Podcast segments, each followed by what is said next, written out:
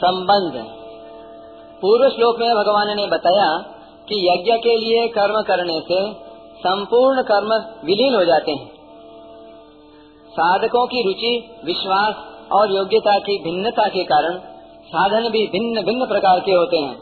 इसलिए अब आगे के सात श्लोकों में चौबीसवें से तीसवें श्लोक तक भगवान भिन्न भिन्न प्रकार के साधनों का यज्ञ रूप से वर्णन करते हैं।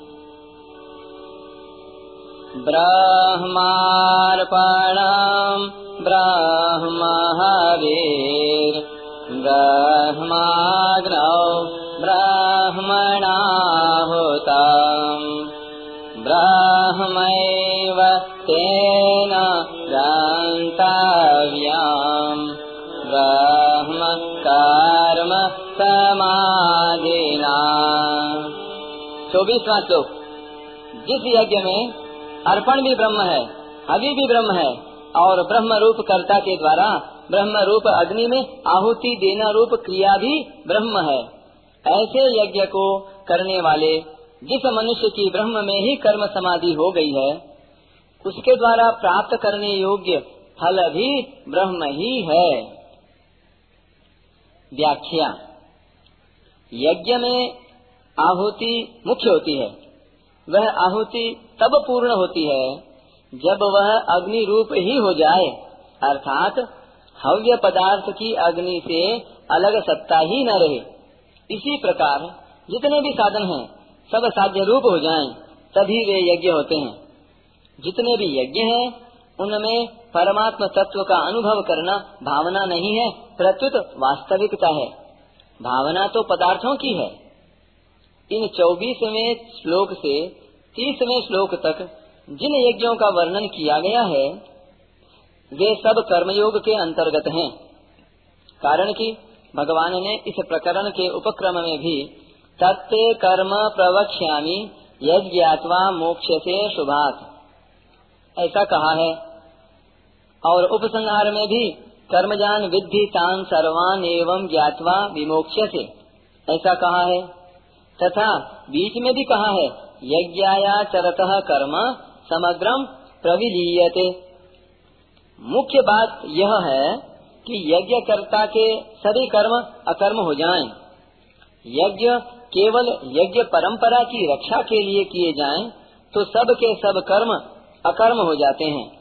अतः इन सब यज्ञों में कर्म में अकर्म का ही वर्णन है। ब्रह्मार्पणम ब्रह्म हवि जिस पात्र से अग्नि में आहुति दी जाती है, उस श्रुक, श्रुवा आदि को यहाँ अर्पणम पद से कहा गया है। अर्प्यते अनेन इति अर्पणम। उस अर्पण को ब्रह्म ही माने। तिल जव घी आदि जिन पदार्थों का हवन किया जाता है, उन हव्य पदार्थों को भी ब्रह्म ही माने। ब्रह्माग्नौ ब्रह्मणा हुतम। आहुति देने वाला भी ब्रह्म ही है। जिसमें आहुति दी जा रही है, वह अग्नि भी ब्रह्म ही है। और आहुति देना रूप क्रिया भी ब्रह्म ही है, ऐसा माने। ब्रह्म कर्म समाधिना। जैसे हवन करने वाला पुरुष, श्रुवा, हवि, अग्नि आदि सबको ब्रह्म का ही स्वरूप मानता है। ऐसे ही जो प्रत्येक कर्म में कर्ता, करण कर्म और पदार्थ सबको ब्रह्म रूप ही अनुभव करता है। उस पुरुष की ब्रह्म में ही कर्म समाधि होती है। अर्थात उसकी संपूर्ण कर्मों में ब्रह्म बुद्धि होती है। उसके लिए संपूर्ण कर्म ब्रह्म रूप ही बन जाते हैं। ब्रह्म के सिवाय कर्मों का अपना कोई अलग स्वरूप रहता ही नहीं। ब्रह्म तेन गंतव्यम ब्रह्म में ही कर्म समाधि होने से जिसके संपूर्ण कर्म ब्रह्म रूप ही बन गए हैं, उसे फल के रूप में निस्संदेह ब्रह्म की ही प्राप्ति होती है। कारण कि, उसकी दृष्टि में ब्रह्म के सिवाय और किसी की स्वतंत्र सत्ता रहती ही नहीं। इस चौबीसवें श्लोक को शिष्ट जन भोजन के समय बोलते हैं, जिससे भोजन रूप कर्म भी यज्ञ बन जाए। भोजन रूप कर्म में ब्रह्म बुद्धि इस प्रकार की जाती है जिससे अर्पण किया जाता है, वह हाथ भी ब्रह्म रूप है। सर्वतः पाणी पादम तत्। भोजन के पदार्थ भी ब्रह्म रूप है। अहम एवाज्यम भोजन करने वाला भी ब्रह्म रूप है। ममय वांशो जीवलोके। जठराग्नि भी ब्रह्म रूप है। अहम वैश्वानर।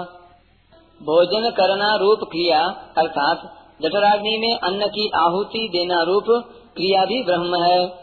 अहम हुतम। इस प्रकार भोजन करने वाले मनुष्यों के द्वारा प्राप्त करने योग्य फल भी ब्रह्म ही है। यज्ञ शिष्टामृत भुजो यान्ति ब्रह्म सनातनम। मार्मिक बात। प्रकृति के कार्य संसार का स्वरूप है क्रिया और पदार्थ। वास्तविक दृष्टि से देखा जाए तो प्रकृति या संसार क्रिया रूप ही है। प्रकर्षेण करणम भावे जुट इति प्रकृति। सम्यक रीत्या सरती संसार। कारण की पदार्थ एक क्षण भी स्थिर नहीं रहता। उसमें निरंतर परिवर्तन होता रहता है। अतः वास्तव में पदार्थ परिवर्तन रूप क्रिया का पुंज ही है। केवल राग के कारण पदार्थ की मुख्यता दिखती है। संपूर्ण क्रियाएँ अभाव में जा रही हैं। अतः संसार अभाव रूप ही है। भाव रूप से केवल एक अक्रिय तत्व ब्रह्म ही है, जिसकी सत्ता से अभाव रूप संसार भी सत्तावान प्रतीत हो रहा है।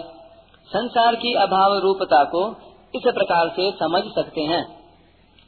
संसार की तीन अवस्थाएँ देखती हैं, उत्पत्ति, स्थिति और प्रलय। जैसे वस्तु उत्पन्न होती है, फिर रहती है और अंत में नष्ट हो जाती है। अथवा मनुष्य जन्म लेता है, फिर रहता है और अंत में मर जाता है। इससे आगे विचार करें तो केवल उत्पत्ति और प्रलय का ही क्रम है। स्थिति वस्तुतः है ही नहीं। जैसे, यदि मनुष्य की पूरी आयु पचास वर्ष की है तो बीस वर्ष बीतने पर उसकी आयु तीस वर्ष ही रह जाती है। इससे आगे विचार करें तो केवल प्रलय ही प्रलय, नाश ही नाश है, उत्पत्ति है ही नहीं। जैसे आयु के जितने वर्ष बीत गए, उतने वर्ष मनुष्य मर ही गया। इस प्रकार मनुष्य प्रतिक्षण ही मर रहा है, उसका जीवन प्रतिक्षण ही मृत्यु में जा रहा है। दृश्य मात्र प्रतिक्षण, अदृश्य में जा रहा है। प्रलय अभाव का ही नाम है, इसलिए अभाव ही शेष रहा। अभाव की सत्ता भाव रूप ब्रह्म पर ही टिकी हुई है। अतः भाव रूप से एक ब्रह्म ही शेष रहा। सर्वम खलविदम ब्रह्म। वासुदेव सर्वम